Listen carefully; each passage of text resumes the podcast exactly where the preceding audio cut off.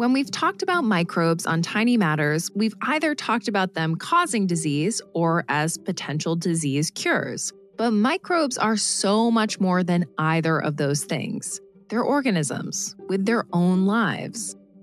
For centuries, scientists have looked through microscopes to see what those lives might be like, also sometimes spotting microscopic creatures that have become very familiar in scientific lore. These kinds of multicellular microbes pop up over and over again in papers, like the chubby, resilient, eight-legged tardigrade, also known as a water bear or moss piglet. And we all love to read about their exploits, partly because they tell us a lot about our world. But there are a lot of microbes out there, and some of them are much harder to find than others.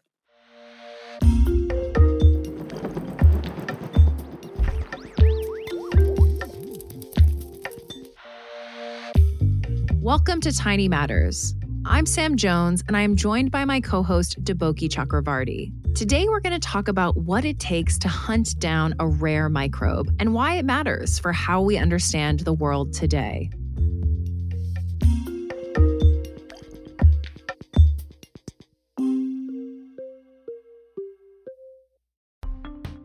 Sam, you and I have a very similar scientific background. In graduate school, we both worked with cells. I studied human immune cells, and you mostly studied neurons in the olfactory system, which means that we've both had to spend a pretty significant chunk of our lives looking at the way those cells live and function. Yeah, a lot of years, a whole lot of experiments.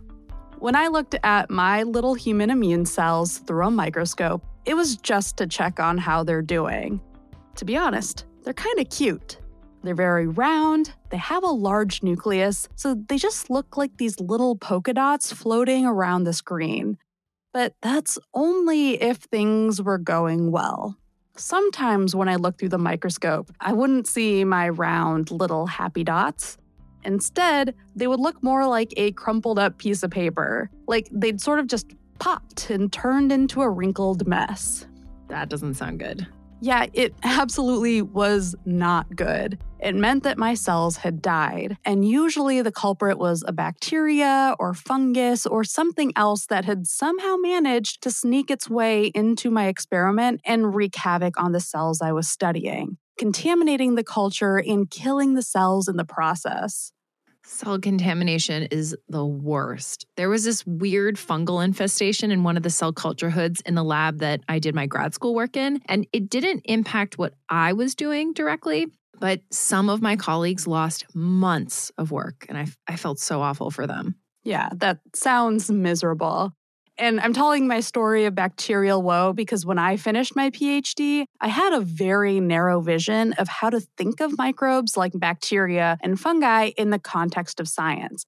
I thought of them as either genetic tools that let me do my research, or I thought of them as things that contaminated my experiments. But I never really thought of them as individual organisms that have their own lives that I just happened to rudely interrupt with my own scientific needs. And I definitely never really thought that I would find those lives fascinating all on their own. That all changed when I started writing for a YouTube series called Journey to the Microcosmos, which features microscopy done by James Weiss, who we've affectionately dubbed our master of microscopes. And the thing to know about James is that he really, really, really loves his microscope. I stay awake all night and I sleep all day, and then I wake up around like six p.m., seven p.m., and then I make my first cup of coffee, and then I just sit in front of my microscope, and then I spend probably around like ten hours, twelve hours a day just doing microscopy and checking a bunch of samples under the microscope and investigating them and trying to find something interesting. I've never failed to find something interesting, so there's something always interesting there to just, you know, take my attention and just get me captivated in a way. That is love and dedication. So James got his start in microscopy six years ago with something that was definitely going to have lots of microscopic stuff in it. Wastewater. It started all as like a college lab course. So I was studying environmental engineering here, And then we needed to check these wastewater treatment plants, basically human waste bottled in disgusting looking jars and stuff. So during this lab course, we just needed to check this water. And I thought it's going to be really dull, you know, and I put just one drop on a slide and covered it with a piece of glass and put it under the microscope. And it was like love at first sight. I, I don't know if anything in life got my attention this quickly. It was unbelievable. It was a rotifer, I learned later, but it was so weird. It looked like a worm and looked like an animal. It looked like, I don't know, chainsaw. It it was so weird. So there are also beautiful things. There there was one uh, testate amoeba. It looks like um this amoeba just builds a shell for itself, and it looks like yellowish in color. It looks like a little gem. And it was mind-blowing. And so this lab course was just uh, two hours a week, and it wasn't enough for me. I love that something as gross as human waste could be so beautiful if you just look close enough. Yeah, agreed. And James wouldn't be the first microscopist to think so. One of my favorite science anecdotes is about Antony van Leeuwenhoek, a seventeenth century scientist who was considered one of the fathers of microscopy because of just how many things he would study under the microscope, including... Let me guess, poop. Yes, you would be correct. Leeuwenhoek was having a not-so-great stomach day, and he figured, why not put it to good use? So he studied his own stool under the microscope, and he described the strange creature he found in there. It had a long body with a flat belly and several foot-like extensions coming off of it.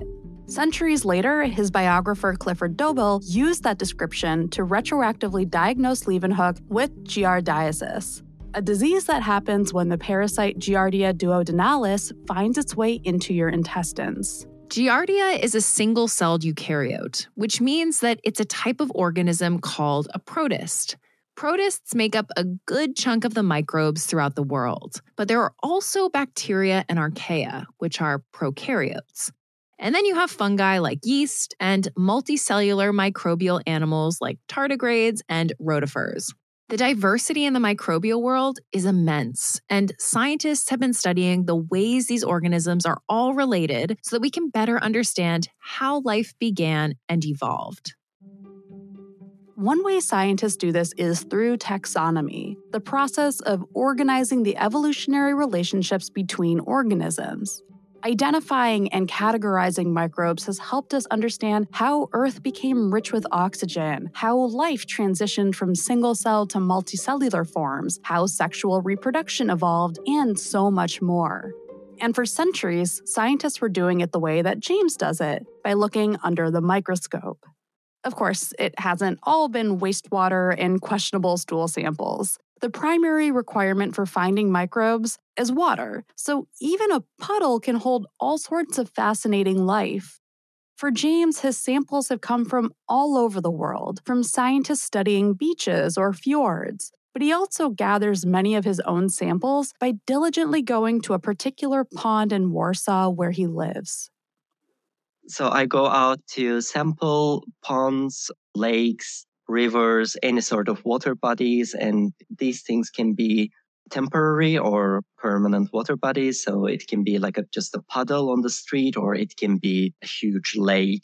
So I just collect some samples, and the dirtier it looks, the better it gets. I love that. The dirtier it looks, the better it gets. It makes perfect sense. So during one of his excursions, James ended up coming back with something he had long hoped to find, a protist called Legendrea loyezae. There's really no other way to describe it. The Legendrea loyezae is weird looking. Sometimes I think of it as kind of like a spaceship with tentacles, which is weird enough on its own. It is very strange looking, but the Legendrea loyezae is also something else. It's rare. It was first reported in nineteen oh eight, and up until James came across it, only four other people had reported seeing it. And if it's hard to find an organism, it's also hard to study it. In the scattered reports of the Legendrea loyezae, details about their tentacles and behaviors remained fuzzy. And when scientists found similar organisms, it became difficult to figure out whether or not they were closely related, because there just weren't enough descriptions of Legendrea loyezae to compare them to. But then James became the fifth person to report having found the Legendrea loyezae. I was looking for it for so long. I was sampling this smelly hydrogen sulfide. It smells like rotten eggs. And I was hoping to find it. And it took me years. But when I finally found one, it was just mind-blowing. It looked so weird. But unfortunately, James couldn't marvel at it for too long. So I was so excited to find my first cell, but unfortunately I needed to kill it because it's side effects of wanting to do some science. You need to fix your specimen for genomic research. You need to just kill it and preserve it in your freezer for D N A analysis. I wasted my first cell, let's say it this way, but I knew that they were living there, so I needed to find a second cell or the third cell. So James spent the next few months on the lookout for more Legendrea, collecting more water from the same pond where he'd found the first one and spending hours sifting through his samples under the microscope. It's just like me taking a drop, putting on a slide, and just going through it under the low magnification, just, you know, so I can see everything quite quickly, and just wiping it off and checking another drop. And I did that for months, and then I found the second cell. And finding more Legendrea loyezae meant that James had the opportunity to see them doing something that had never been seen before. I think on the second day or the third day of me finding this cell and keeping it alive in a humidity chamber, I saw that this cell extended these tentacles that trails behind the cell. They were ten times longer than their usual structure, so apparently it was able to extend these things. It was a wonderful moment in my life because I knew that nobody has ever seen this. I get so excited, and when I get excited, I call my professor. She's also my best friend, so I was on the phone, and the cell was just standing, you know, like under the microscope, and nobody was looking at it. I was just like making circles in my room, in my living room, talking to my professor, just saying, oh my God, it just extends, it extends the tentacles. We were just repeating the information that we know about them. You know, nobody has seen it. Okay, what do we do now? What what should I do? So I documented this morphology of the cell for a couple of days. And then all of a sudden, this cell was just contracting the tentacles when I was recording it and swimming away. I think it's one of my favorite videos I've ever recorded. It's just wonderful. It just... It makes a tiny, tiny difference in science, but it made a huge difference in my life. So James was watching this rare microbe extend and contract its tentacles, which is cool, but it might not seem particularly exciting when you think of all the organisms out there that have tentacles. In the case of Legendrea loyezae, though, it's actually very consequential. Remember how we talked about the fact that scientists had had a hard time figuring out some of the relationships between Legendrea loyezae and other similar-looking microbes? James's observation helped to clear up some of those taxonomic relationships. In other words, how the organisms were grouped based on shared characteristics. In particular, there was another species called Legendrea bellerophon, which looked like Legendrea loyezae, except that its tentacles were situated in a row around the cell, unlike Legendrea loyezae, which only had tentacles at the end of its cell. And in nineteen sixty-seven, a scientist decided on the basis of that difference alone that these two species belong to different genuses. So he renamed Legendrea bellerophon to Thysanomorpha bellerophon. It's not actually clear why this taxonomic splitting ended up happening, though. The scientist who had decided to make that divide had never actually seen Legendrea loyezae or Thysanomorpha bellerophon. He was simply going off other descriptions, and as we said, those descriptions were rare. This scientist is in nineteen sixty-seven. He changed the names without seeing any cells without any investigation. So he didn't add any more information to the diagnosis of the species, and he didn't improve anything. He didn't do anything. He just decided, okay, this is called this now, and this is called this now, and that's it. But James's videos showed that the differences that existed in those descriptions weren't so stark after all, that the tentacles of Legendrea loyezae and Thysanomorpha bellerophon actually might be more similar than they appeared in those initial observations. So based on what he saw, James and his professor argued that the Thysanomorpha genus shouldn't exist, and that Thysanomorpha bellerophon should be reunited with the Legendrea loyezae as Legendrea bellerophon. You can picture it as like a fun little microscopic family reunion. And that first cell he sacrificed for genetic work has also provided useful data that will help in further studies of the Legendrea family. We started out this episode talking about our own experiences with microbes in the lab, and it's interesting to think about how James's work fits in with that. When microbiology began as a field, a lot of it was built on scientists and hobbyists like James who were dedicated to the microscope. Their observations formed essential descriptions of creatures who shape every facet of our lives. When it came to taxonomy, using the way microbes look to classify them made a lot of sense. At first. If you have two organisms with similar shapes or similar features or similar behavior, it makes sense to assume they might be more closely related to each other in the evolutionary scheme of things. But appearances can be deceiving. Sometimes two organisms look alike because their two separate evolutionary paths converged on the same thing.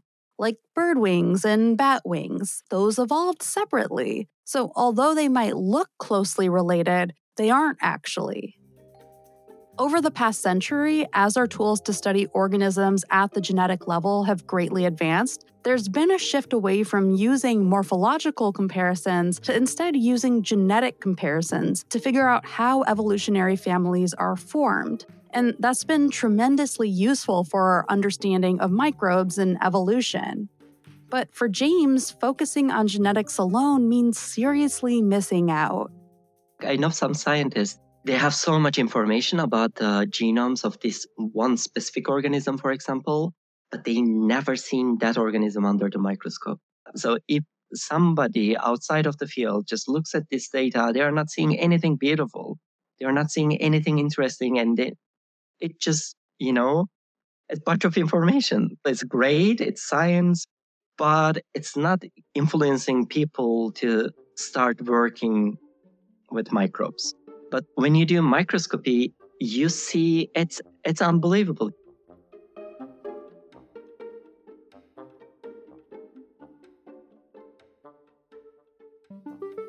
Let's do our first tiny show and tell of twenty twenty-three.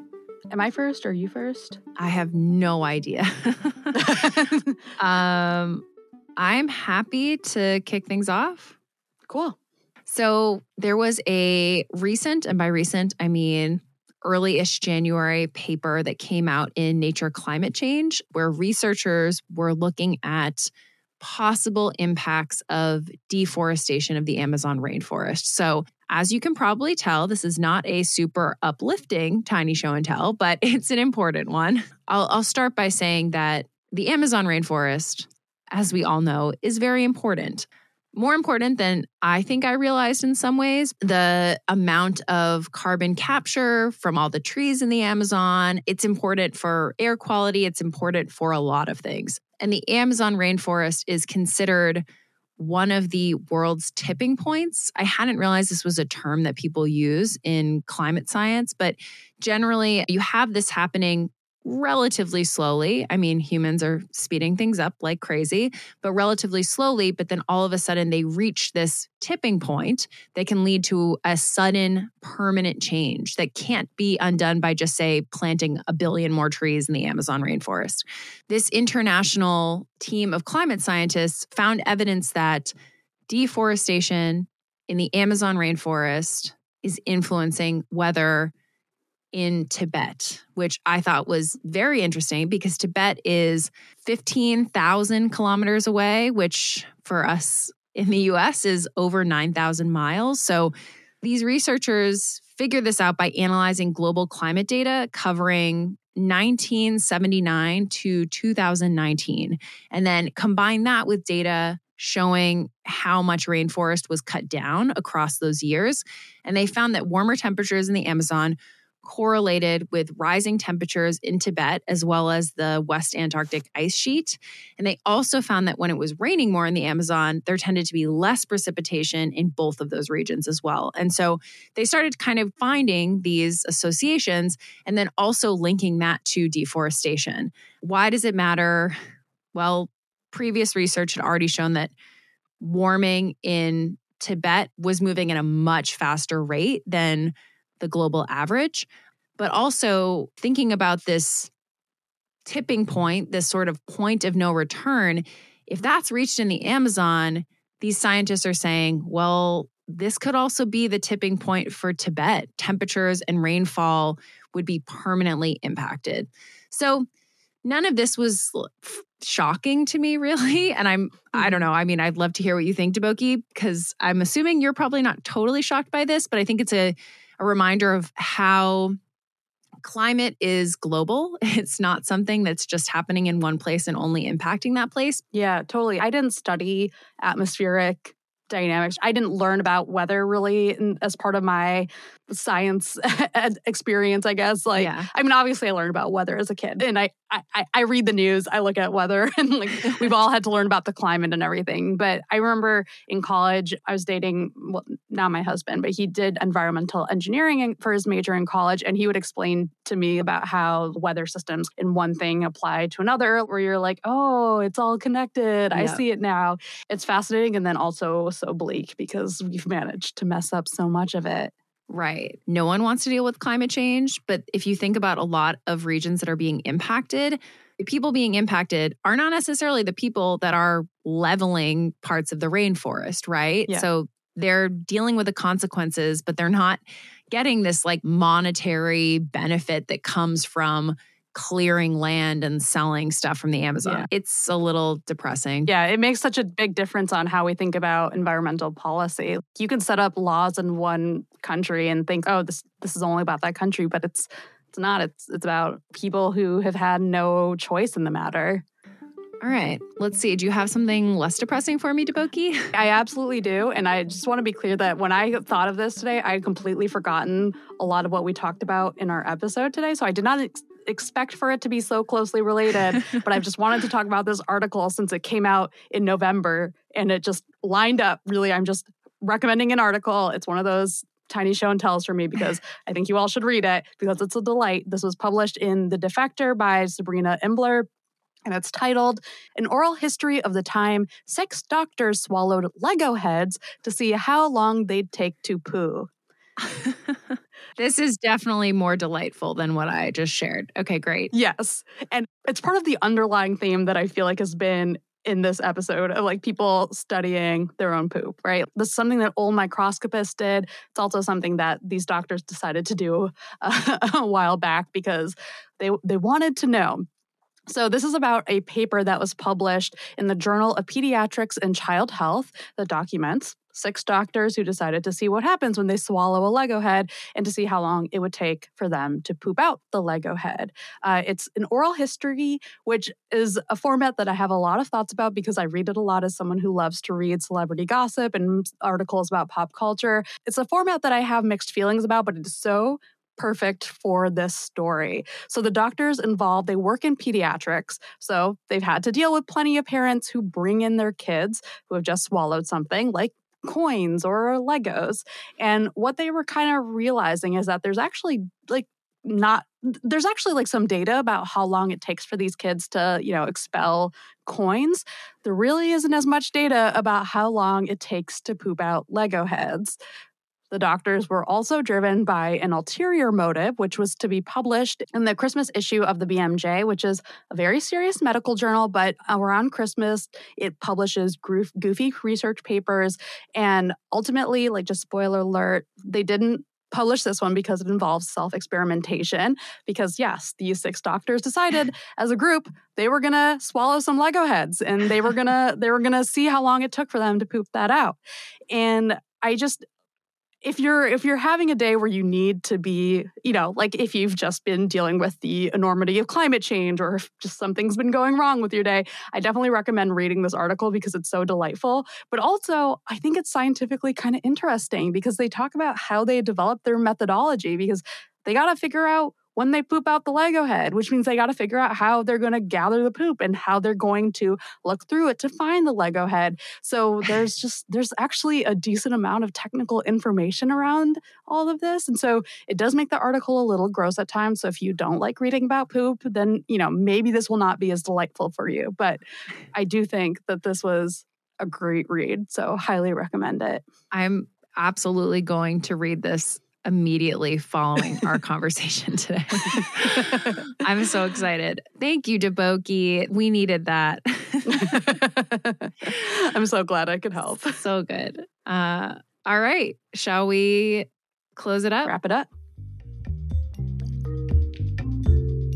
Thanks for tuning in to this week's episode of Tiny Matters, a production of the American Chemical Society. Our exec producer is my co-host, Sam Jones. This week's script was written by Deboki and was edited by me and by Matt Radcliffe. It was fact-checked by Michelle Boucher. Episode audio was edited by Russell Silber. The Tiny Matters theme and episode sound design are by Michael Simonelli and the Charts and Leisure team. Our artwork was created by Derek Bressler. Thanks so much to James Weiss for joining us. If you have thoughts, questions, ideas about future Tiny Matters episodes, send us an email at tiny matters at a c s dot org. You can find me on Twitter at okidoki underscore boki. And you can find me on all the platforms at Sam J Science. See you next time.